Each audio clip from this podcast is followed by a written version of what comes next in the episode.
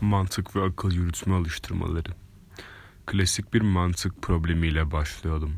Bu tip oyunlarda her biri farklı seçenekler içeren bir dizi kategori olur. Hedefimiz ise ipuçlarından yararlanarak hangi seçeneklerin birbirleriyle bağlantılı olduklarını bulmak. Başta ipuçları doğru sonuca ulaşmakta yetersiz gibi görünebilir. Ancak öyle değil. İhtiyacımız olan bütün bilgiler veriliyor Gördüğünüz grafik sayesinde bütün seçenekleri doğru kategori altında hesaplayabilirsiniz. Grafikteki yerlerinde doğru olduğunu bildikleriniz için tik işareti, yanlış olduğunu bildikleriniz için ise çarpı işareti koyun. Gerisini akıl yürütme yoluyla doldurabilirsiniz.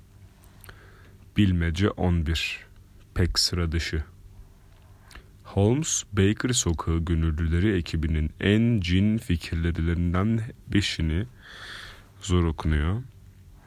Bir banka soygunu çetesini gözetlemeye göndermiş. Gönüllülerden her birinin belirgin bir özelliği olan bir çete üyesini gözetlemesi ve bu görevini Londra Metropolitan hattında Baker Sokağı ile başlayıp Portland yolu Gower Sokağı ve King's Cross'u geçerek Farringdon sokağında biten çizgi üzerinde kendine ayrılan istasyonda yapması gerekmektedir. Aşağıdaki ipuçlarından yararlanarak gönüllülerin hangi çete üyesi nerede gözetlediğini bulabilir misiniz?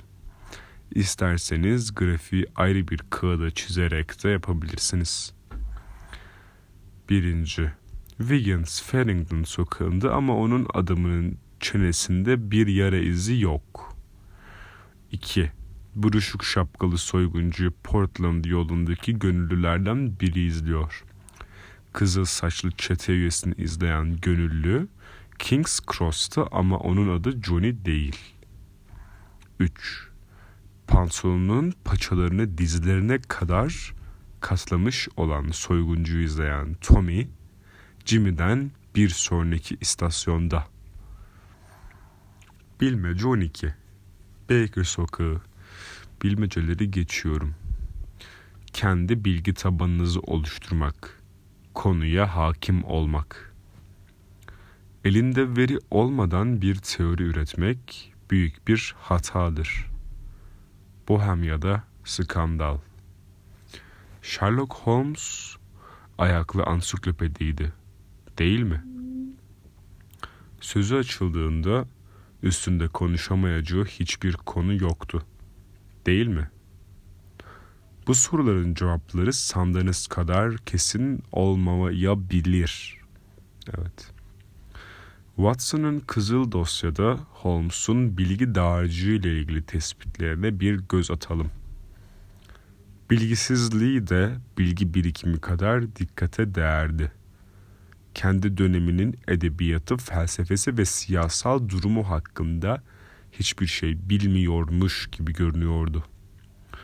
Thomas Cartle'dan bir alıntı yaptığımda en saf haliyle bana bu adamın kim olduğunu ve çalışmalarının neler olduğunu sordu.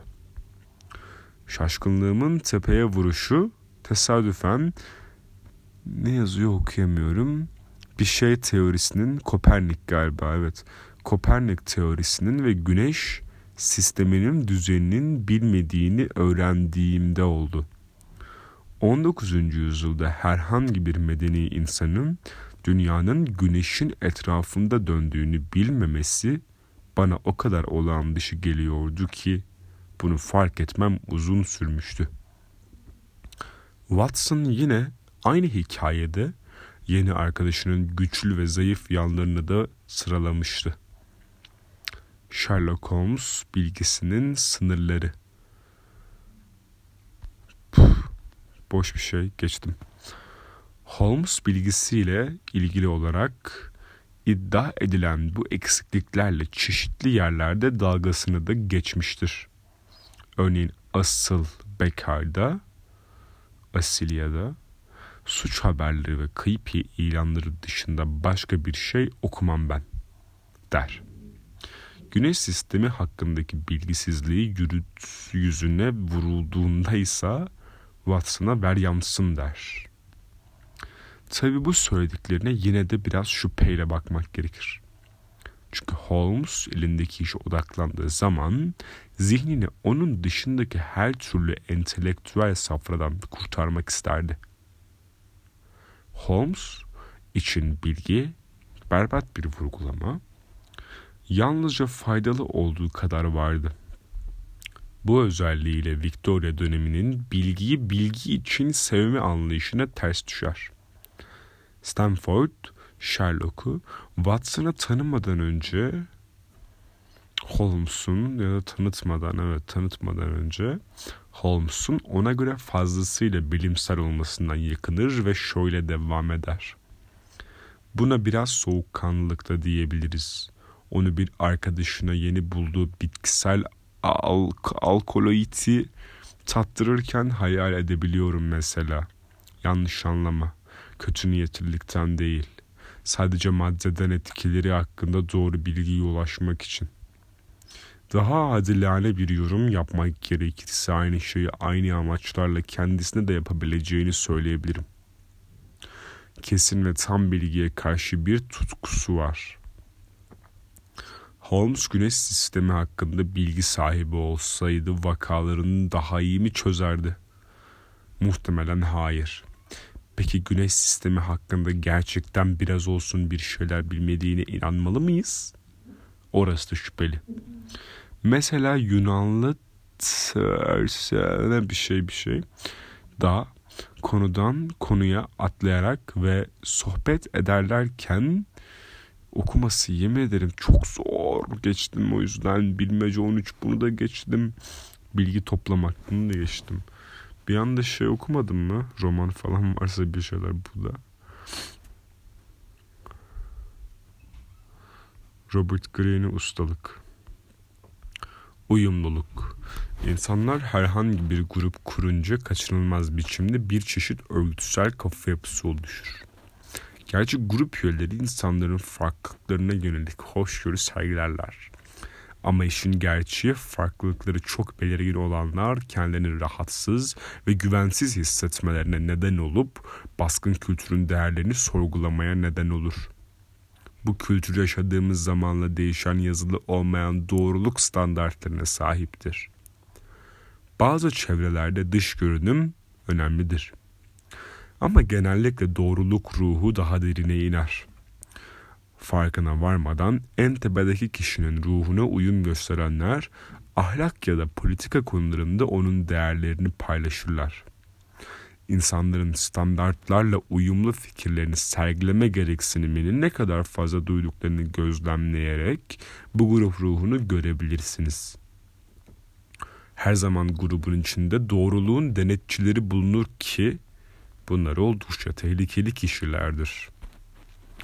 Ustalaşmayı amaçlayanlarda sık rastlanan isyankar ya da doğuştan alışılmışın dışında bir yapınız varsa farklılığınızı farklı farklılığınızı özellikle çıraklık evresinde çok açıkça sergilememe, sergilememeye özen gösterin işinizin özgün ruhunuzu belli belirsiz yansıtmasına izin verin.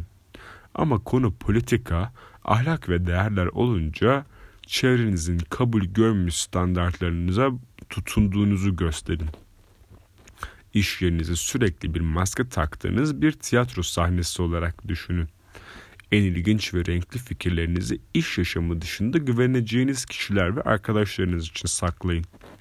Söylediklerinize dikkat edin fikirlerinizi açıkça ifade etmekle uğraşmaya değmez. Efe bu oğlum senin en büyük problemin. Fikirlerini açıkça ifade etmeye uğraşıyorsun ve seni anlayacaklarını bekliyorsun. Anlamıyorlar sonra sorguluyorsun. Lan ben mi anlatamadım acaba? Yanlış. Eğer bu ölümcül gerçeğe karşı bir günah işlerseniz, keşke bir günah işlemiş olsam, İnsanlar kendilerinin uyumlu olduklarını düşünmek istemediklerinden hoşnutsuzluklarının nedenini kabullenmeyeceklerdir. Sizi dışlamak ya da sabote etmek için başka nedenler öne süreceklerdir. Onlara böyle bir saldırıya yol açacak malzeme vermeyin. Daha sonraları ustalaştıkça bireyselliğinizin parlaması ve insanların doğruculuğuna duyduğunuz horgörüyü açıklamak için epey fırsat bulacaksınız. Katılık Dünya gittikçe karmaşık bir hal alıyor ve biz insanlar ne zaman karışık bir durumla karşılaşsak denetime ve sahip olduğumuz duygusunu vermesi için alışkanlıklar ve rutinler oluşturarak yapay bir yalınlığa sığınıyoruz. Bizi rahatlattığından tanıdık fikirleri, yüzleri, yöntemleri yeğliyoruz. Bu durum elbette grubu da kapsıyor. İnsanlar gerçek nedenini bilmeden yöntemleri izlerler. Çünkü bunlar eskiden işe yaramıştır. Ve yöntemleri sorgulandığında derhal savunmaya geçerler. Belli bir fikri takılıp, belli bir fikre takılıp kalırlar. Ve hatalı olduğu defalarca kanıtlansa bile vazgeçmezler. Bilim tarihine bir bakın.'' Ne zaman yeni bir fikir ya da dünya görüşü ortaya atılsa ardındaki tüm kanıtlara karşın eski yöntemlere bağlı olanlar bunları muhafaza etmek için öylesiye mücadele etmişlerdir. Özellikle yaşlandıkça alternatif düşünme ya da iş yapma yollarını düşünmek insan doğasına aykırıdır. Murat Başkan İnsanlar katılıklarının reklamını yapmazlar. Yeni bir fikir ya da yöntem tanıttığınız zaman bununla karşılaşırsınız. Grubun içindeki aşırı katılar herhangi bir değişim fikrine karşı sinirlenecekler. Hatta paniğe kapılacaklardır. Önerinizi mantık ve sağduyuyla desteklerseniz onları biraz daha savunmacı ve direnmeci yaparsınız. Eğer macera perest ve açık fikirli bir kişiyseniz ruhunuz yıkıcı ve kibirli gibi algılanacaktır.'' Eğer yenilik korkusuna karşı durmanın tehlikelerinin farkında değilseniz, eski düzeni korumak için her şey yapmaya hazır, çeşitli gezi düşmanlar edinirsiniz. Ulan bunların hepsi başıma geliyor bu aralar gerçekten. Eğer macera perest ve açık fikirli bir kişiyseniz ruhunuzun yıkıcı kibirli algılanacaktır. Evet egoist falan oluyorum ya gerçekten insanların katılıklarına ya da mantık dışı kavramlarına karşı mücadele etmek yararsızdır. Yalnızca zaman yitirirsiniz. Şu an gerçekten bana ders veriyor bu kitap. İnsanların katılıklarına ya da mantık dışı kavramlarına karşı mücadele etmek yararsızdır. Bunun en uç örneği şu an hayatımdaki Hakan Gürsü. En uç olmayan bir örneği de sınıf arkadaşlarımla olan aramdaki mesafe. Yani mücadele ediyorum. Ne kadar saçma olduğunu gösteriyorum. Ee, kilisede mum dikip dua ederken hikaye atmanın ne kadar saçma olduğunu dile getiriyorum. Tabii ne oluyor? Bunlar yararsız. Karşı mücadele etmek yararsız. Yalnızca zaman getirirsiniz ve bu süreçte kendinizi katılaştırırsınız. Gerçekten aslında evet ya kendime de zarar veriyorum bu yüzden. Kendimi sorguluyorum yapılan yanlış mıyım ben acaba diye. Bakalım ne diyecek şimdi. En iyi strateji onların katılığını kabullenmek, düzen gereksinimlerini açıktan açığa saygı göstermektir. Kendi başınıza kalınca kendi açık ruhunuzu korumak için çalışmalı, kötü alışkanlıklardan sıyrılmalı ve bilinçli olarak yeni fikirler geliştirmelisiniz. En iyi strateji onların katılığını kabullenmek. Evet bunu yapmıyorum, bunu kabullenmiyorum, bu değişmeli diyorum. Kesinlikle yanlış. Kabullen sadece bunu Efe. Boran abinin katılığını kabullen. Hocalarının katılığını, Hakan Gürsu'nun katılığını kabullen. Takımda tartıştığın insanların katılığını kabullen. Sınıf arkadaşlarının katılığı, katılığını kabullen. Açıktan açığa saygı göster bir de. Aynen. Saygı duyuyorum bro. Okey. Kendi başıma kalınca da kendi açık ruhumu korumak için çalışacağım. Kötü alışkanlıklardan sıyrılacağım. Bilinçli olarak yeni fikirler geliştireceğim. Bencillik. İş ortamında kaçınılmaz biçimde öncelikle kendimizi düşünürüz. İş dünyası sert ve rekabetçidir ve kendi çıkarlarımızı kollamak zorundayız. Sutu Designers Herkesin iyiliği için hareket etsek bile farkına varmadan başkalarınca sevilme ve bu süre bu süreçte imgelem gücümüzün yükselmesi dürtüsüyle motive oluruz. Bu davranışın utanılacak bir yanı yoktur. Ama kişisel çıkarları düşünme fikri bizi soylu gibi göstermediğinden çok kişi bu duygusunu gizlemek için elinden geleni yapar. Evet bazıları başarısız oluyor. Oportunistler sizi. Gerçekten mide bulandırıyorsunuz. Karın ağrısı size. En fazla kendisini düşünenler çoğunlukla tüm davranışlarını ahlaksal ya da kutsal bir aura ile çevreler ya da en doğru davalara hizmet ettikleri görüntüsünü verirler. Şevval Mumcu bu görüntüler aklınızı karıştırdığından böyle insanlar yardım isteyeceğimiz zaman onların minnet duygusuna, sözde yardımsever karakterine ya da dostça duygularına hitap edersiniz. Kullanalım bunu minnet duygusuna, sözde yardımsever karakterine, dostça duygularına hitap et. Okey.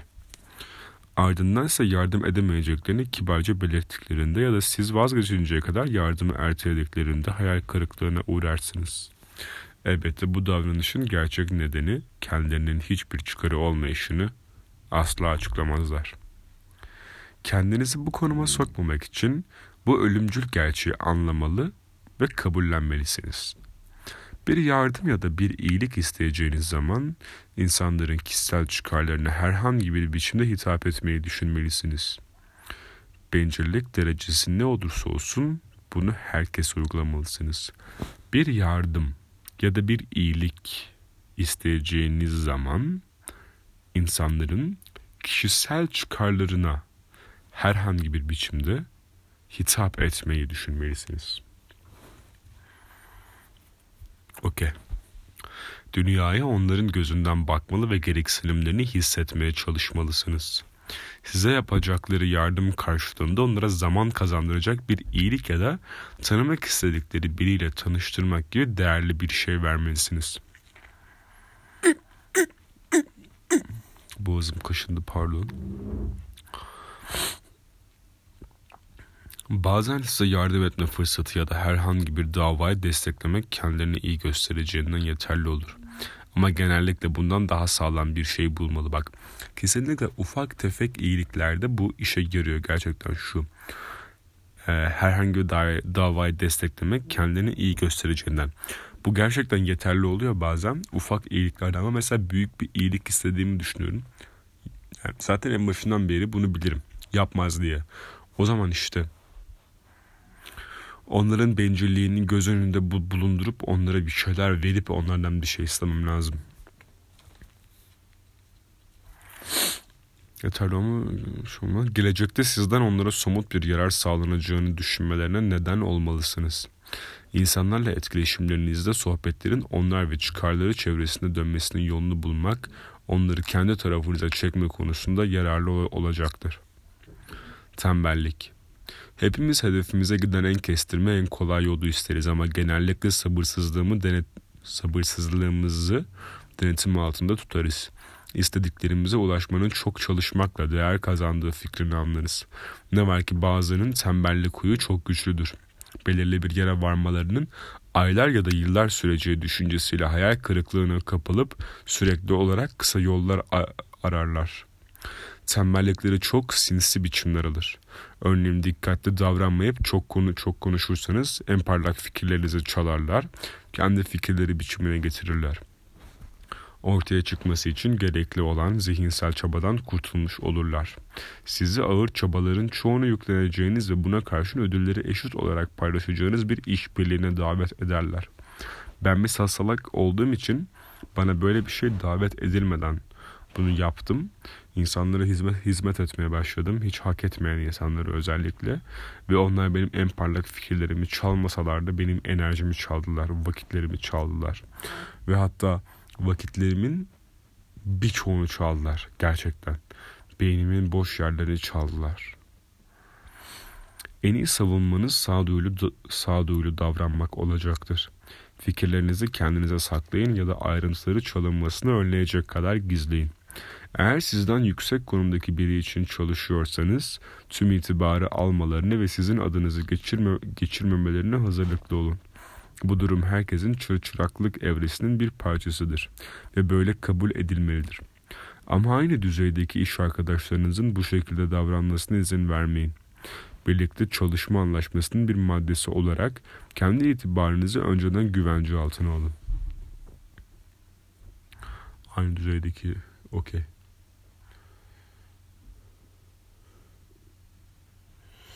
Okey. Birlikte çalışma maddesinin birlikte birlikte çalışma anlaşmasının bir maddesi olarak kendi itibarınızı önceden güvence altına alın. Eğer insanlar sizin onlar için çalışmanızı istiyorlarsa ve bunu daha sonra ortak çalışma adı altında bildireceklerse böyle bir çalışmanın sizin yetenek temelinize yararı olup olmayacağını hesaplayın ve onların çalışma etiklerinin ciddiyetini ölçmek için geçmişlerine bir göz atın. Genel olarak işbirliği yapmak isteyenlerden uzak durun. Çoğunlukla ağır işleri yapacak birini ar ar arıyorlardır. Aklıma şey geldi. Basit yoldan kazanmak.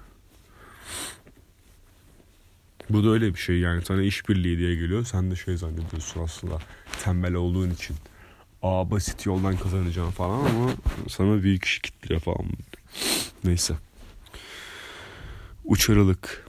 Kararlarımızın mantıklı düşüncelere dayandığını göstermeyi severiz ama aslında duygularımız bizi yönetir ve sürekli olarak algımızı gölgeler. Bunun anlamı çevre, çevrenizdekilerin sürekli olarak duygularının etkisi altında olduğu ruhsal durumlarına dayanarak her gün ya da her saat kararlarını değiştirdiğidir.